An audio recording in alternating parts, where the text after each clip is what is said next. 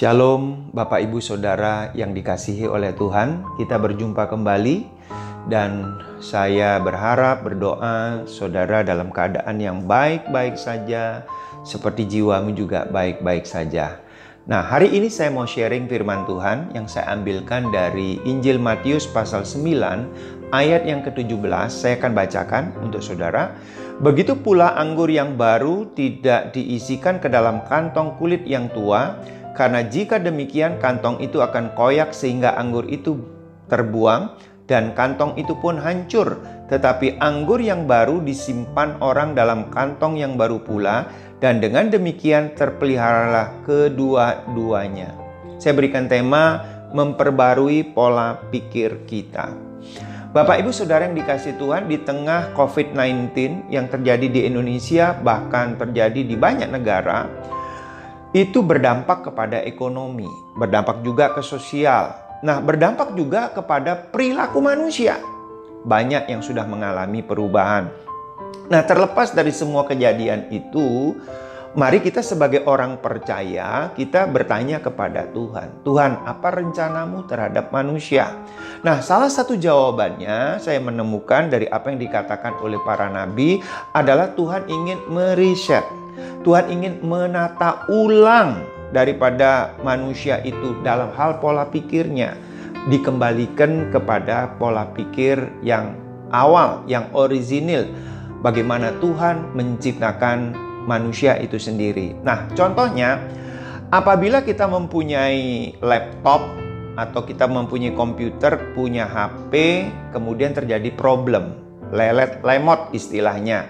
Apa yang harus kita lakukan? Maka yang kita lakukan adalah mereset HP atau uh, laptop atau komputer kita. Jadi kembali kepada program awalnya supaya apa? Supaya semuanya dapat berjalan sebagaimana mestinya. Nah, demikian juga di dalam kehidupan manusia apabila pikiran mereka mengalami error, lelet, lemot, menyimpang dari kebenaran, menyimpang dari firman Tuhan, maka Tuhan akan meriset, menata ulang kembali supaya manusia itu jalannya benar sesuai dengan kehendak Tuhan. Nah, sekarang kita akan belajar mengapa kita perlu memperbaharui pola pikir.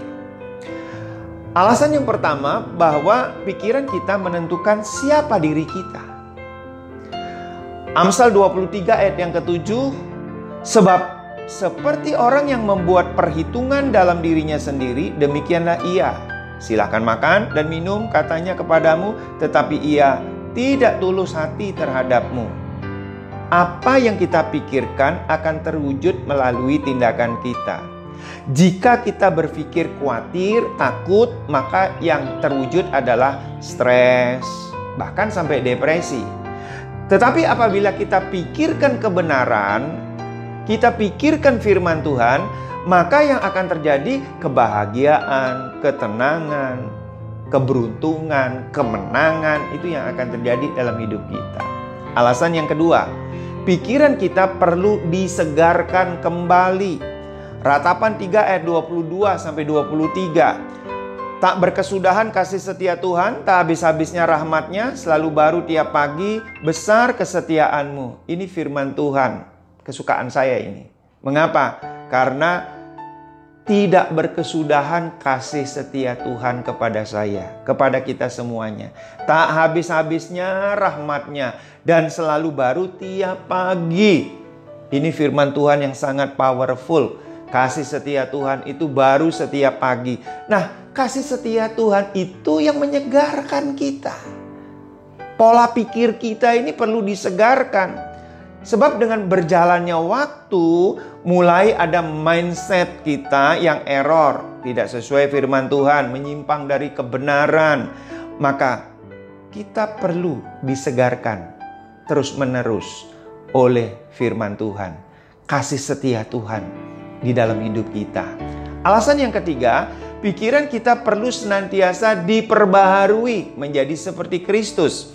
Roma 12 ayat yang kedua, Janganlah kamu menjadi serupa dengan dunia ini, tetapi berubahlah oleh pembaharuan budimu sehingga kamu dapat membedakan manakah kehendak Allah, apa yang baik, yang berkenan kepada Allah dan yang sempurna.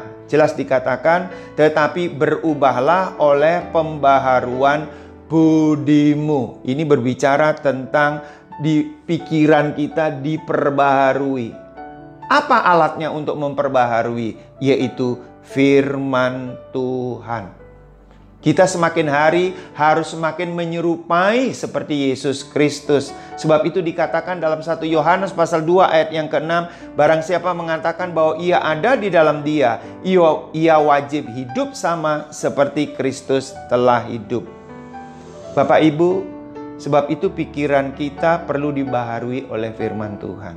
Kita baca, pelajari, renungkan setiap hari.